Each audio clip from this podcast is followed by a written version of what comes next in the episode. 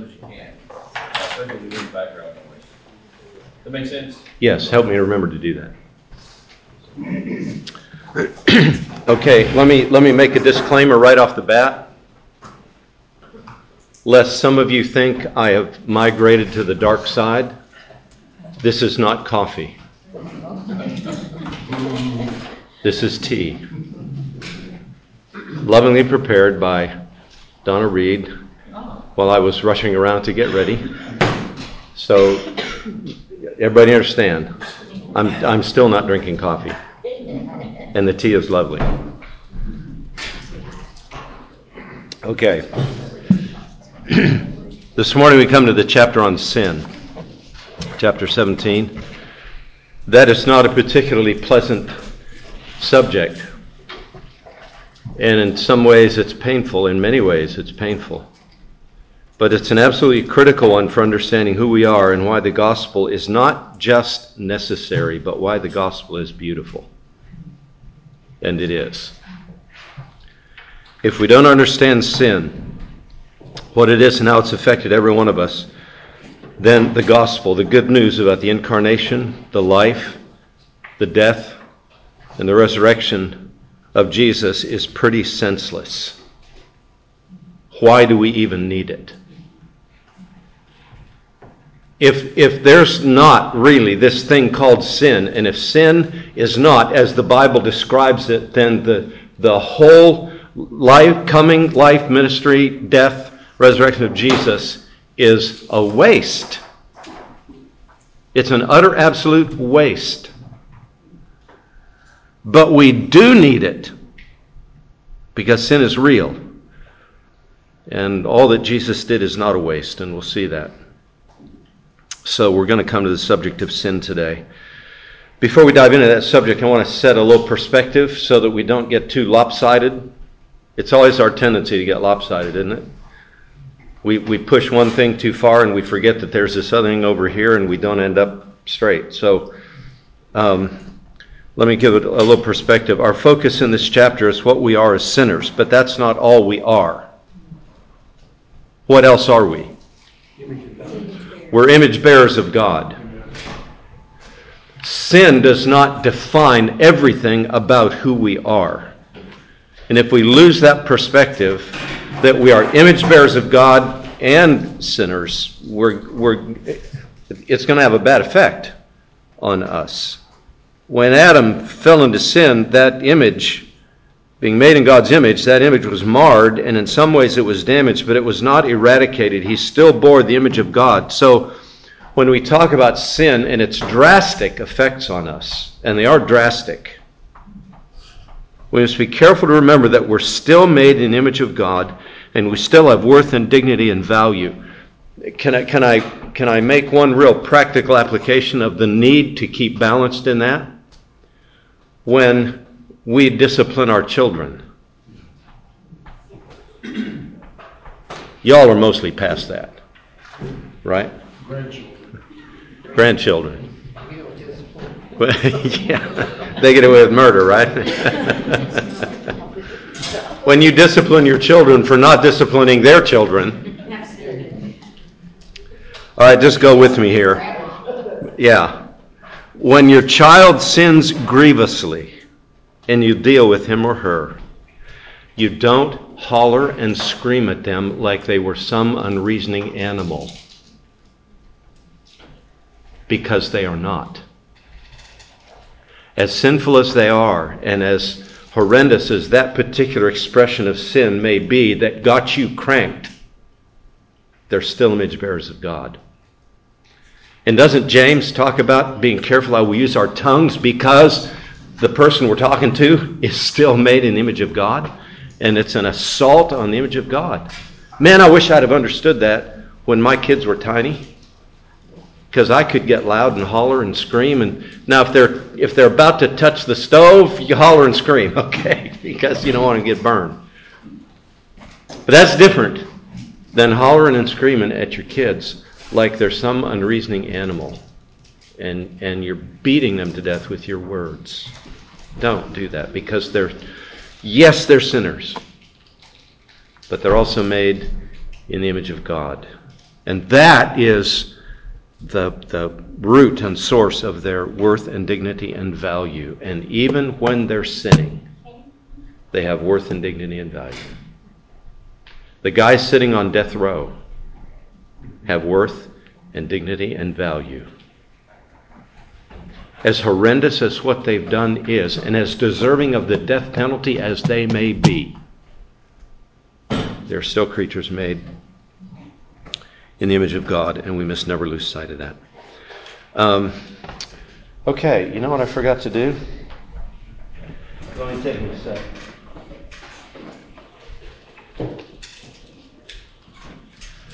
I need I need my little clicker here, so.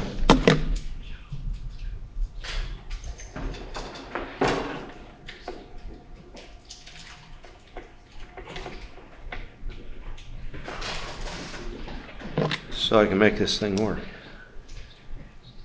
Okay.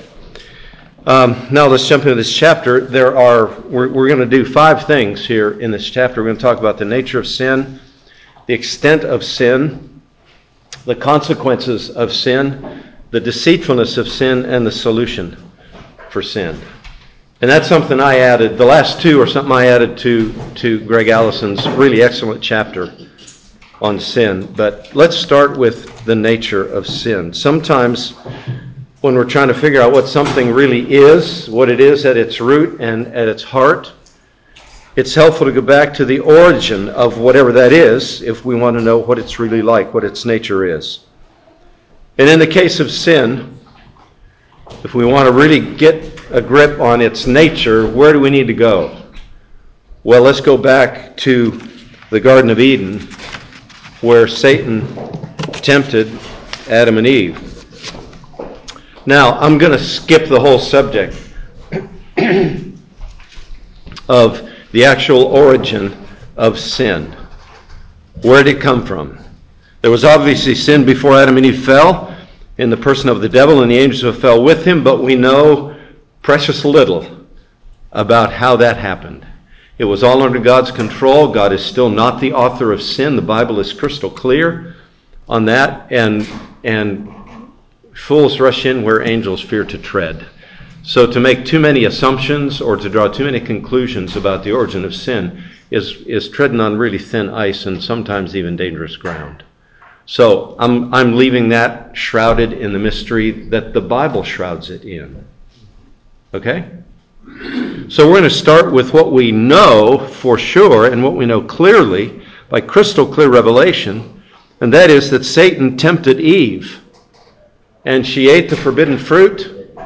We'll say a little bit more about that later, about, about how that happened.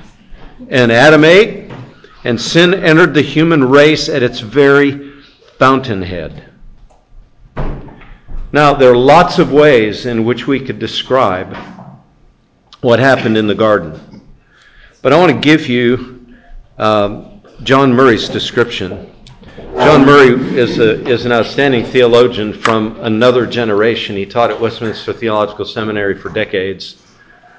And um, probably of all, of all the relatively contemporary, he passed away. When did he die, Dave? Do you know? I want to say in the in the late fifties, early sixties, maybe. So I'm putting him in the relative contemporary category, even though he's been dead for uh, some decades now. But he's probably one of my favorite writers and theologians. Read his book, Redemption Accomplished and Applied. It will bless your soul. It's, it's good, solid, meaty theology, but it's readable, understandable, and it's the best thing out there on the nature of uh, the work of Christ and how that's applied to sinners. Um, somebody took a lot of his stuff and gathered it together in what are called his collected writings, volume one, two, three, and four. And this comes from volume two, which is sort of a, an abbreviated systematic theology of his collected writings. And here what he, here's what uh, Murray says. The fall, then, was complete moral revolt. So, just hang on to these words, okay? Don't rip through this statement. It's huge. The fall then was complete moral revolt against the sovereignty, supremacy, authority, and will of God. In the command given to Adam, there was epitomized the sovereignty, authority, wisdom, justice, goodness, and truth of God. Disobedience to it was an assault upon the divine majesty, repudiation of his sovereignty and authority, doubt of his goodness, dispute with his wisdom, and contradiction of his veracity. Whew!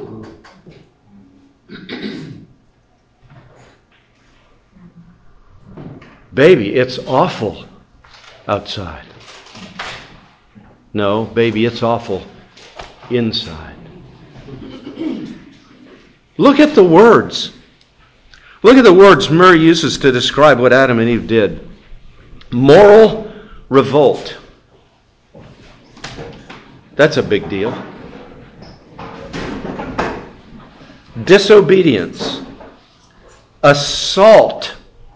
What images does assault bring to your mind? The, the, the, the humongous battering ram against the doors of the castle? Assault! Assault is, is violent. What else does he use? Repudiation. You, you know what repudiation is? Adam and Eve are standing in the garden saying to God, "Go jump in the lake. I don't give a rip what you said." Now, how many of you have ever done that? Literally, literally, to God. Anybody ever any literally done that? Shaking your fist? Well, let me tell you something. Every time we sin, that's what we do. That's what we do. Repudiation of his sovereignty and authority, doubt of his goodness. You know what the devil used to suck them in? How dare he just tell you that you can't? How dare he withhold this tree from you? The devil said nothing about, look at all the other stuff God gave you. And, and he suckered her in to doubting the goodness of God. Dispute. Contradiction. That's a pretty ugly picture, especially when it is set in contrast to the sovereignty, authority, wisdom, justice, goodness, and truth of God.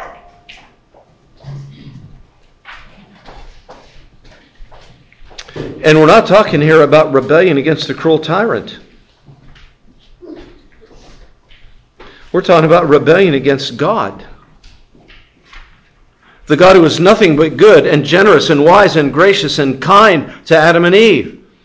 But that's what, that's exactly what sin is. It is all of these things to that good and gracious and wise and sovereign and just God.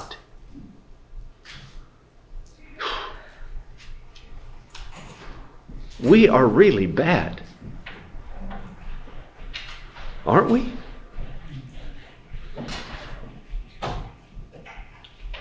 That is, that, I, we run out of words. And as we move along in the history of redemption, sin is never anything less than what it was in the garden. It is never anything less than moral revolt, disobedience, assault, repudiation, doubt, dispute, and contradiction. Now, there may be degrees of those things, but it's never anything less than that. That's what sin was when, when we stand in front of the Ten Commandments. Sin is all of the, sin is all of all of these things. Revolt, disobedience, assault, repudiation, doubt, dispute, and contradiction. When we stand in front of the Ten Commandments. That's what it was when David committed sin with Bathsheba and against Uriah. That's what it is when the Apostle Paul describes the fallenness of the human race in the first three chapters of Romans. That's what it is when the Apostle John summarizes sin in First John four three as the transgression of the law. That's what it is. That's what it is when you lose your temper. Do you believe that? That's what it is when you act out of selfishness. That's what it is when you tell that little lie. I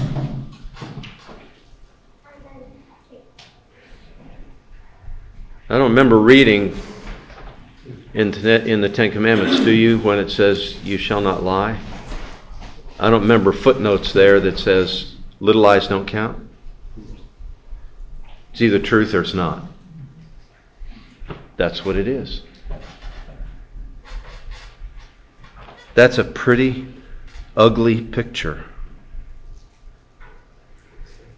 And then, and then Jesus comes along in Matthew chapter five, the Sermon on the Mount, and says, you've heard that it was said, you shall not commit adultery, but I say to you that everyone who looks on a woman to lust for her has committed adultery with her already in his heart.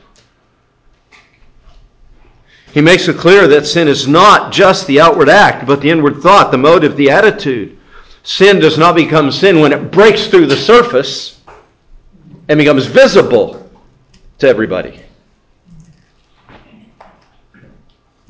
Is, is the whale that is the whale not a whale when you can't see it under the surface of the ocean, but only when it breaks through in one of those magnificent leaps?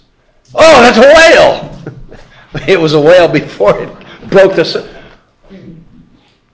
My sin is sin long before it ever gets out.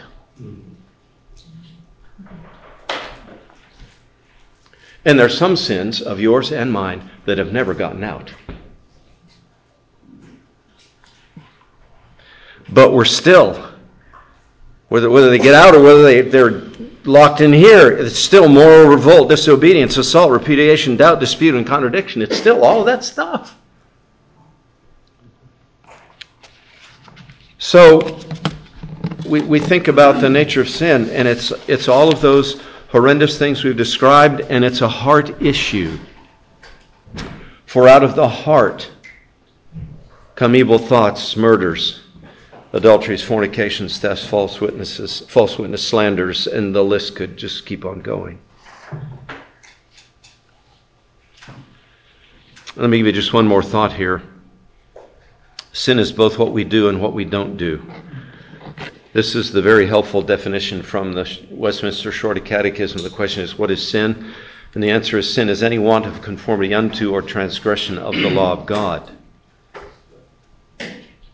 What does that mean? It's we do what God forbids, and we don't do what God requires.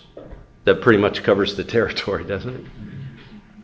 We do what God says don't, and we don't do what God says do.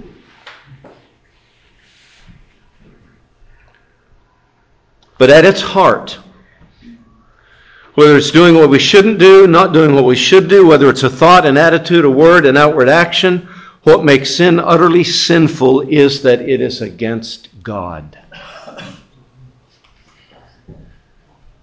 What did David say in Psalm fifty-one? Against you, you only have I sinned and done what is evil in your sight, so that you may be justified in your words and blameless in your judgment. Now, it's not that David didn't sin against Bathsheba. He did. It's not that he didn't sin against Uriah. He did. But what made his sin utterly sinful was that it was against God. It was an assault. There's that word again, on the character of God. Isn't the law of God that identifies for us what we should and shouldn't do, isn't the law of God a reflection of His character? So it's, it, it, it's that our sin is against God that makes it so utterly awful. It's bad enough when we sin against each other. But what makes that awful and horrendous is that it's against God. And we must never lose sight of that. It's not about my standard. It's not about society's expectations. It's not about man-made rules. Sin is sin because it's against God. Um, okay, that's all. That's the nature of sin. Uh, questions or comments? Good, let's talk about the extent of sin. If you don't jump in when I ask for questions and comments, I'm not going to wait for very long, because I don't want a question I can't answer. So I'm going to move. I'm going to buzz right along. So you got to be quick on the draw. Let's talk a little bit about the extent of sin. Sin has reached every single person ever. Do I need to explain that? Sin has reached every single person ever. In all of history, since Adam and Eve, it is universal. There's only been one exception, and that was Jesus. Therefore, just as through one man, Adam, sin entered into the world, and death through sin, so death spread to all men, generic, mankind. You ladies are not off the hook. Through one man, sin entered the world, and death through sin, and so death spread to all men because all sinned. Um, uh, let's keep going. The evidence is, is huge. So then, as through one transgression there resulted condemnation to all men, even so through the one act of righteousness there resulted justification of life to all men. For as through the one man's disobedience the many were made sinners, even so through the obedience of the one the many will be made righteous. Psalm fifty-one five, behold, I was brought forth in iniquity, and in sin my mother conceived me. You understand what he's saying there. He's not saying that what David's mom and dad did when he was conceived was sinful. But from the very earliest possible moment of conception, what was he? A what? A sinner. A sinner. There, there's a whole argument buried in that. About, whoa. Oh. Man, I don't want to give it away. There's, there's a whole argument buried in that about when human life begins. At conception. Blobs of um, tissue. Tissue, thank you. Blobs of tissue are not sinners. People are sinners. And from the moment of conception, we are sinners. The wicked are estranged from the womb. Those who speak lies go astray from birth. We've got it in us from the get-go. Um...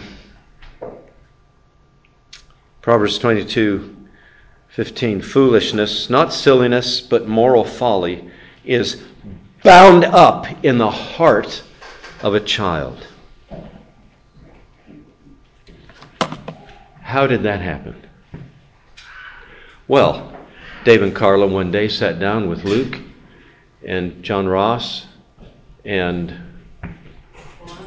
Thank you, Laura. This happens to me all the time. I... has nothing to do with Laura. They sat down with those three kids, one at a time, with Luke. He's the oldest. Luke's the oldest? Yeah. And when Luke was about three, they sat down with Luke and said, Luke, we need to have a really important discussion with you. I want to teach you how to lie. Now here's what you do. Or I want to teach you how to be selfish. Here's what you do.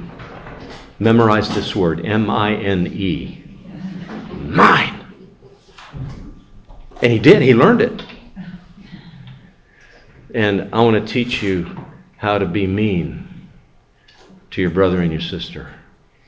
And I want to teach you how to disobey mom and dad. And I'd like to teach you how to shake your fist in God's face.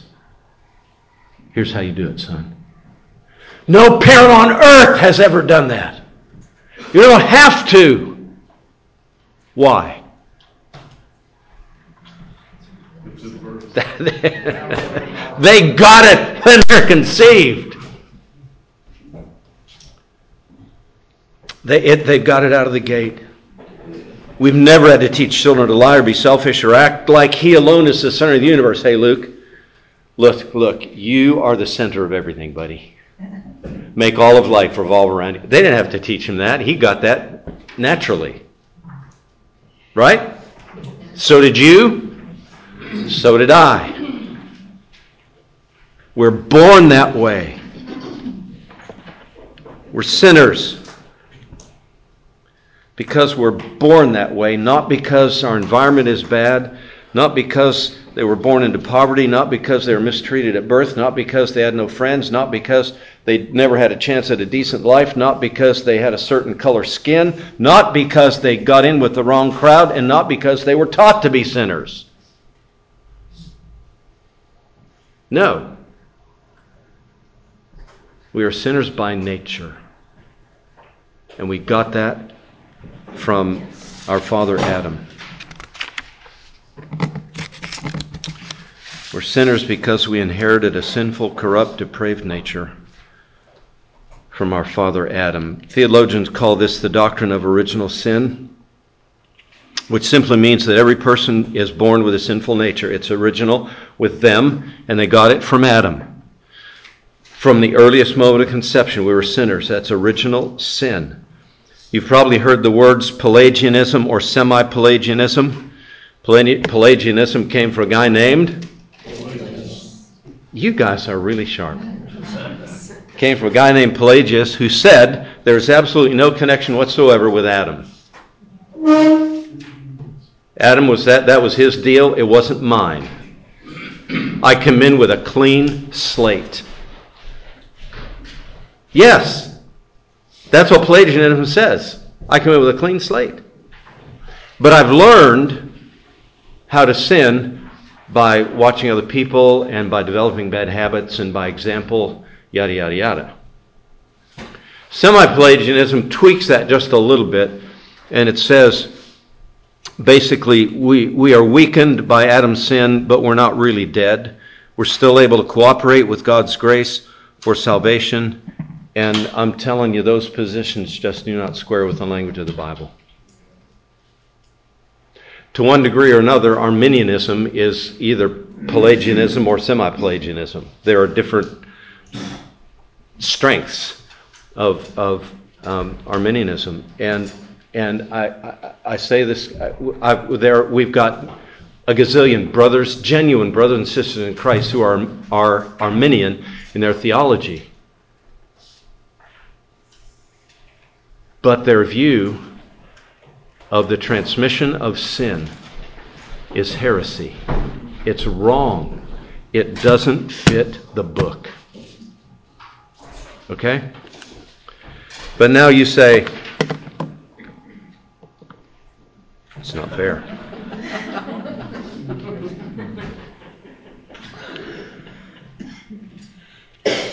What?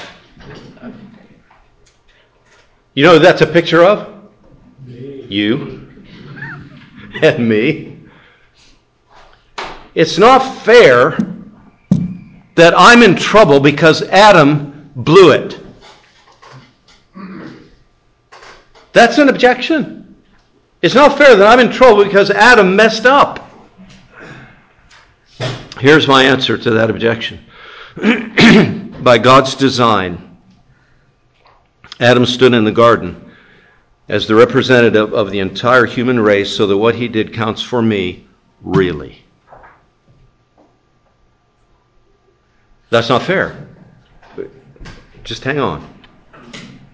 God put Adam in the garden by design as the representative of everybody who was going to come after him.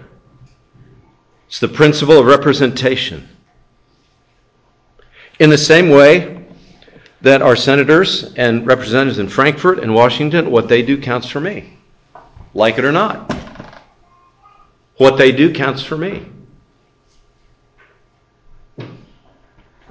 If I were in a certain position, I could not opt out of the partial government shutdown because I don't agree with whatever led to that.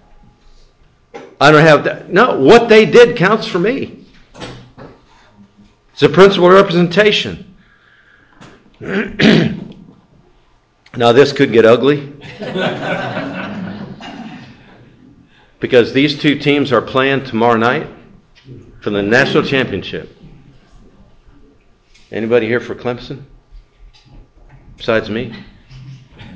Anybody here for Alabama? Or are you ashamed to say that you are? Go Gators. Go Gators. they're, they're back in the swamp. They're not in this thing, buddy. Um, okay, so, so you play on either Clemson's or Alabama's football team, but you know for certain. Have you ever seen how many football players are, are lined up on the sidelines of a game? You know very good and well that not every one of those guys gets in the game. Some of those guys never get in the game. But they're wearing a helmet and a uniform, and they're a Clemson Tiger or an Alabama... What are they? Tide. Alabama. What, what's a Tide? Crimson. Crimson Tide. Yeah, red pies. It's like algae. It's yeah, okay. Forms on the coast. Thank you. You're you're a member of the team, okay? But you never see. You, come Monday night, you are not going to see thirty seconds of action on the field. You won't. You just won't. Given. But when your team wins. And the and the clock runs out, and everybody rushes onto the field. What are you going to say? We won. No, you didn't. Liar, liar, pants on fire. You never set a foot on that field. You didn't make one tackle. You didn't gain one yard. You didn't touch the football. You did nothing. But you say, we one. It's the principle of representation.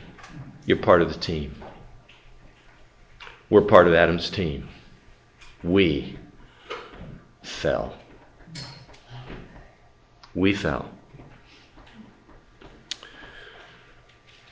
But if you still reject the principle of representation, then there is absolutely no possibility that you will ever be saved and make it safely to heaven. Because if there's no, if there's, if representation is not fair and it's not right and there's no such thing as representation and Adam didn't represent me, then Jesus didn't represent you either. And you are totally on your own to make it to heaven, and too bad, so sad you'll never make it.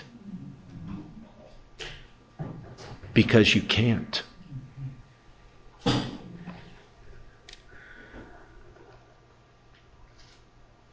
If what Jesus did in his life and death and resurrection was only good for himself, then what was the point? He didn't need it.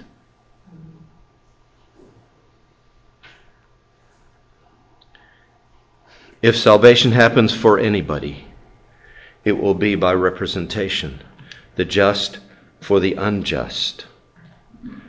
By his wounds, you are healed. Substitution, representation.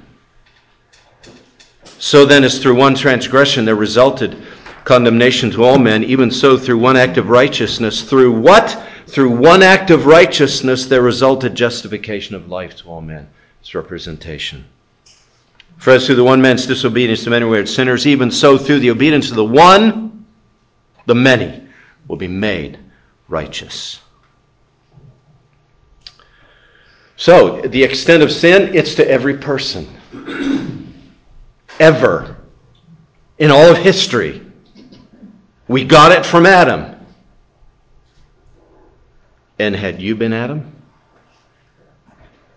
you'd have done the same thing. But now let's take this extent of sin one step further. Sin has not only reached every single person ever, it has reached every single part of every single person ever. It's reached every single part of every single person ever, and we call that total depravity. This picture is getting uglier all the time, isn't it? The more we talk about it, the uglier it gets. But that's what it is. Total depravity doesn't mean that we're all as bad as we could possibly be, but simply that every part of us, mind, emotions, will, affections, ability to choose, to think, every part of us has been affected by sin to the point that we are totally unable to remedy our condition on our own. And if you, if you believe in total depravity, which you must, because what the Bible teaches, then you must also believe in total inability. We're unable to fix ourselves. We don't have it in us.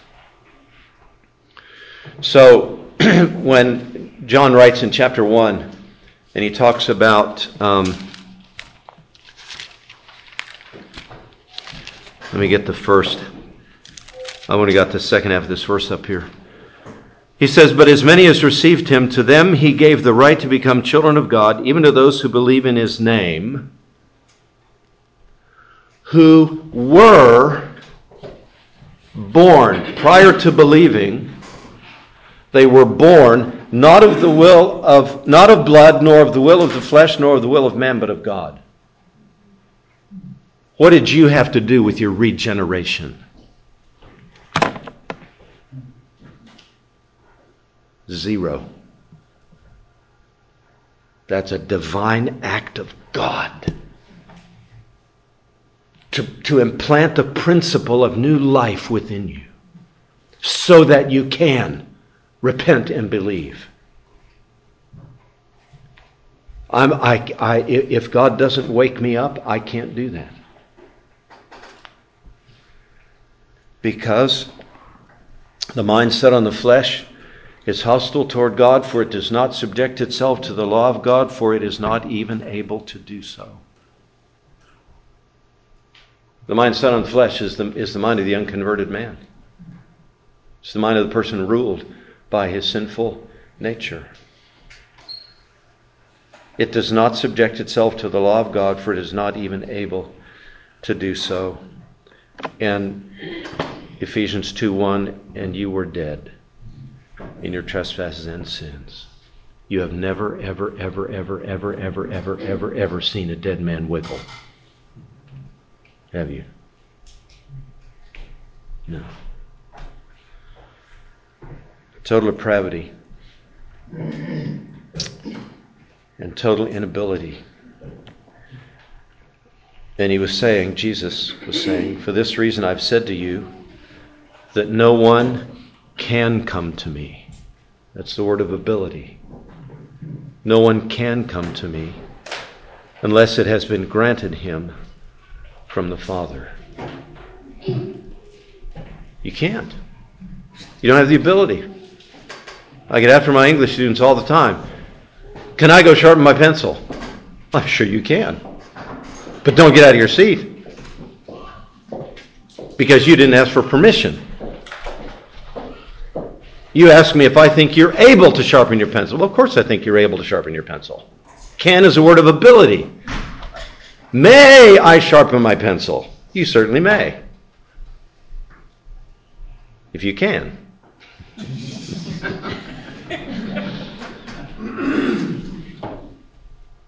No man can come to me unless it's been granted him from the Father. So that's the extent of sin. It, it, it sin extends to every single person in all of history ever, and it extends to every single part of every single person ever. And that's a that's a really ugly picture. It's getting worse, and now it's going to get worse. It's going to get worser still.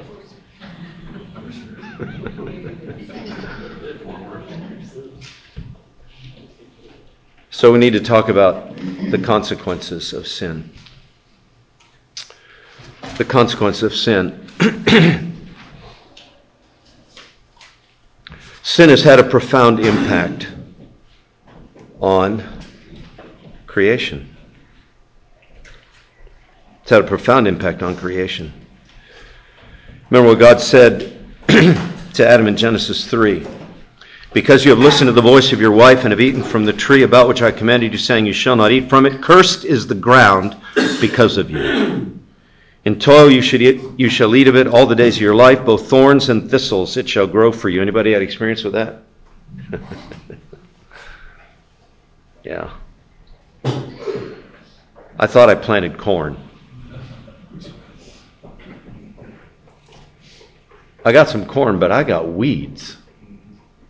And I didn't plant them. By the sweat of your face you shall eat bread till you return to the ground, because from it you were taken, for you are dust, and to dust you shall return. What happened to creation is similar to what happened to man. Man was made in the image of God, but sin entered and marred that image. It did not destroy it, it damaged it. So with creation, in a sense, creation still displays the glory of God. It does. Enough so that those who've never heard a word of this are still without excuse, because they see God in creation. And they deny it, and they push it down, and they suppress it, and all the rest of it. But the glory of God is seen in creation. But what else do you see in creation? You see the fall. Anybody know what that is? Mount Saint Helens. Before and after. Now, did a bunch of hikers go up on Mount Saint Helens and plant ten thousand tons of T N T to blow the side out of the mountain? No. What brought that, and, and that's a tiny, tiny, tiny, tiny little piece of the destruction that came out of Mount Saint Helens eruption. What's behind that? Our world is broken. Why is our world broken? Because Adam fell. And sin has had a profound effect upon the created world. We see the effects of fall all over creation. There's drought, and there's wildfires that are not all started by somebody's carelessness. Some of them are. There are volcanoes. There are floods. That was Houston. And there are humdinger tornadoes. Look at that thing. Man. Where did that come from? Ultimate answer, where did that come from? The fall. It came from the fall.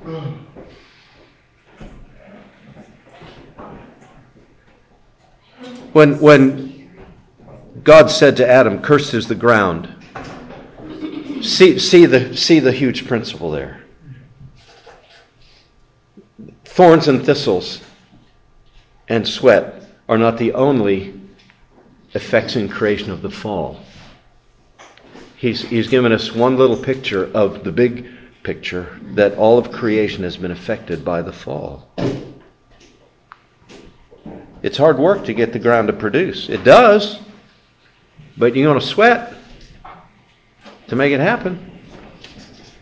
It's not easy.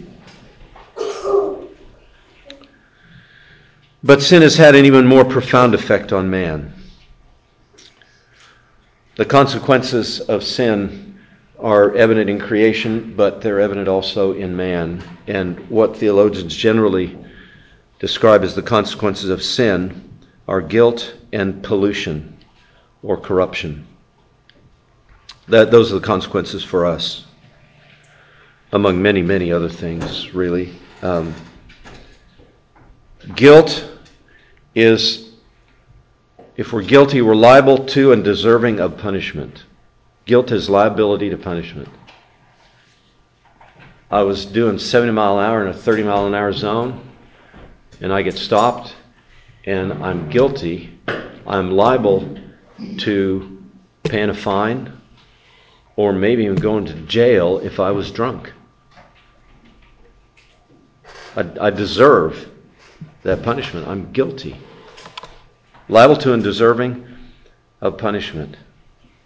Romans three twenty-three, for the wages of sin is death. Boom. I'm guilty. I, I'm a sinner. What comes to me because of that? Death. I'm guilty. For the wrath of God is revealed from heaven against all ungodliness and unrighteousness of men. I'm, I'm, un, I come in ungodly and unrighteous. What do I deserve? The wrath of God. I'm guilty. That's a huge consequence. Listen to John Murray again. We may find a great deal of emphasis upon the undesirability of sin, the unfortunateness of sin, the odiousness of sin, the ugliness, the disgustingness, even the filthiness of sin. But the Christian estimate of sin is that it is wrong, that it ought not to be. It is not only undesirable, it is damnable in the strongest sense of the word.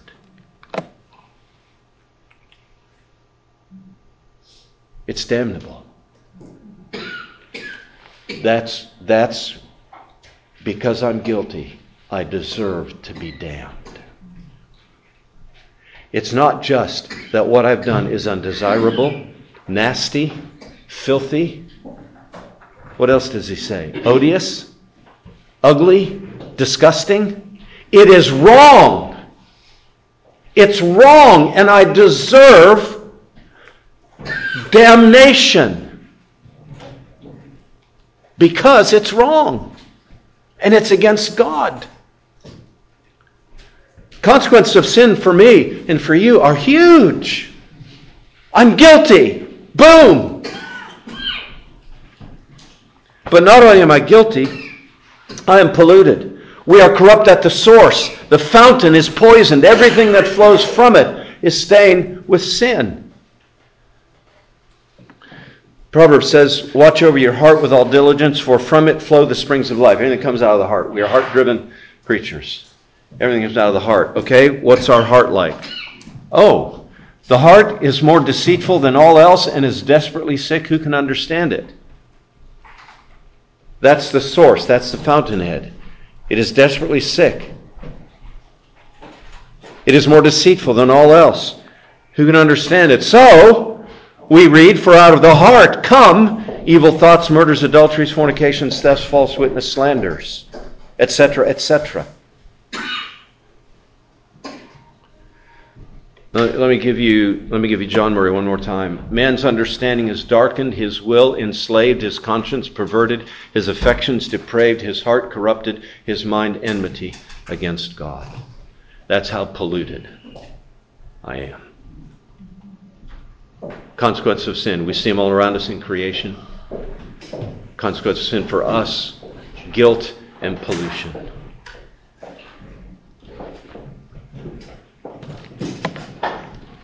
That's really, really bad. That picture of sin is as bleak and hopeless as it gets. As it gets, we are really that bad. And if you balk at that picture that God paints of you as a sinner, then that only underscores the next point I want to make about the deceitfulness of sin. If you don't think it's all that bad, you've been sucked in by the deceitfulness of sin. Hebrews says, but encourage one another day after day, as long as it is still called today, lest any of you be hardened by the deceitfulness of sin. The devil does not want you to know how bad you really are and how awful sin really is. It gives him bad press.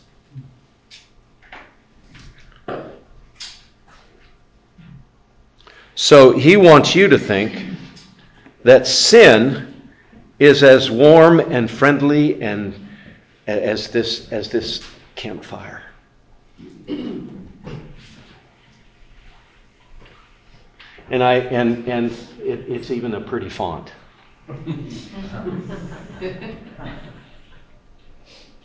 That's what the devil wants you to think. That's what it is.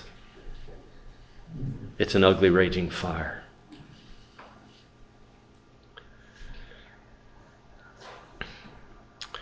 Look at it in Proverbs. Stolen water is sweet, and bread eaten in secret is pleasant. That's the billboard the devil puts up on the side of the road. Stolen water is sweet. And and and you and you can see a picture of of some really thirsty guy guzzling a, a just a beautifully crystal clear drink of water, and it's coming out of a fountain, or it's in a in a um, the really health conscious kinds of water bottles that people use, and it's just sparkling, and it's just ah man yeah. Stolen water is sweet, and bread eaten in secret is pleasant. You know what the next verse says? But he does not know that the dead are there, and that her guests are in the depths of Sheol. Take the mask off. Take the blinders from your eyes. Don't be sucked in by the deceitfulness of sin. I, I really like this image. Bread obtained by falsehood is sweet to a man. Ripped him off. This is going to taste really good. But afterward, his mouth will be filled with gravel. You ever been camping and the hot dog fell into the fire and you fetch it out because you're starving? We don't starve in our campouts, but you fetch it out because you don't want to waste that hot dog, but it's still got grit. You try to get it cleaned off, but it's still got grit from the fire. And you bite into that hot dog and... Ah! It's awful. Take the mask off. Bread obtained by falsehood is sweet to him, but afterwards his mouth will be filled with gravel. Don't ever forget that. Remember, remember Eve in the Garden of Eden? Genesis three, one to seven, the devil said, you won't die. What did God say? In the day you eat thereof, you shall surely die. You won't die. Your eyes will be open. You'll be like God. You'll know the difference between good and evil. And all of that will be good for you. And she took it, hook, line, and sinker. And in a heartbeat, her mouth was filled with gravel. And she was trapped in the raging inferno when she thought it was going to be just a pleasant little campfire. So it's really bad. It's worse than we think. But there is a solution for sin. Whew. I got two minutes. And that solution is nothing less than the life and death and resurrection of the Lord Jesus, the light of His Word, and the gracious help of the Holy Spirit. In His life, some of you heard me, desc- I never get tired of describing what Jesus did this way. In His life, He did what we could not do. He kept God's law perfectly for us without a single flaw. Romans five nineteen, through the obedience of the one, the many will be made righteousness. And He holds that obedience out, that perfect, flawless obedience out to sinners. All that we've just talked about to sinners like that. He holds that obedience and He says, here. Here. You can have this as if it were really, genuinely, truly, thoroughly, every ounce of it, yours. I didn't do it. Have you done it? No. But Jesus says, here, here, this is yours. As if it really were yours. And then He dies in our place the just for the unjust to take the punishment that our sins rightly deserve. So he says, here, I'll give you all of my righteousness. This is yours. You can have it free of charge. The whole business, boom, it's yours. And I'll take your sin. Boom, it's mine.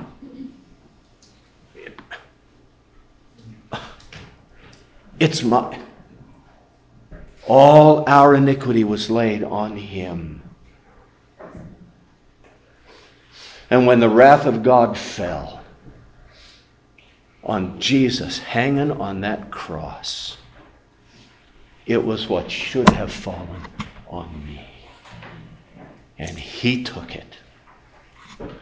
So, there's not a sweeter deal anywhere in all of history. He take, he gives me his righteousness. He takes my unrighteousness. And the solution is, there's therefore now no condemnation for those who are in Christ Jesus. And if you believe and understand, even to some degree, all the stuff that we've just talked about for the last fifty minutes, this, this ought to knock us over.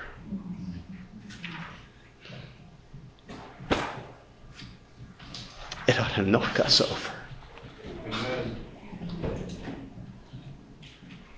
And he gives us his word as a lamp to our feet and a light to our path, so we can see clearly how to live in a way that pleases him. He gives us the Holy Spirit to enable us, to help us, to convict us, to open our eyes so that we're not alone in our fight against sin. And he changes our hearts and puts a new principle of life within us so we actually can repent and believe. And he promises to finish what he started.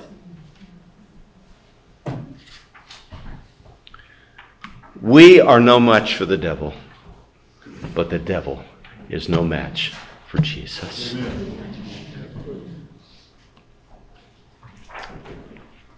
We got to go. Y'all good with that? All right. Let's pray.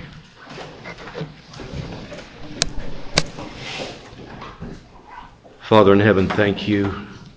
Thank you seems hardly enough. But it's what we have. Thank you for what you have done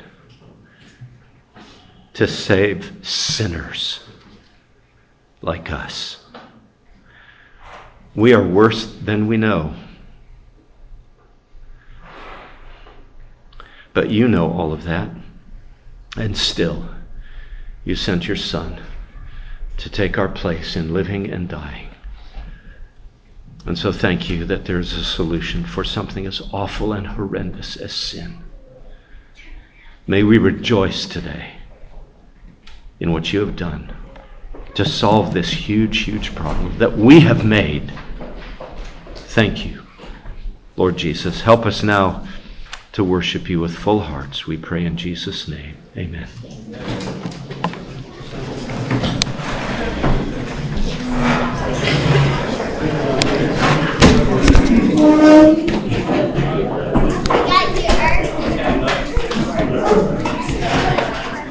You hit stop, it should say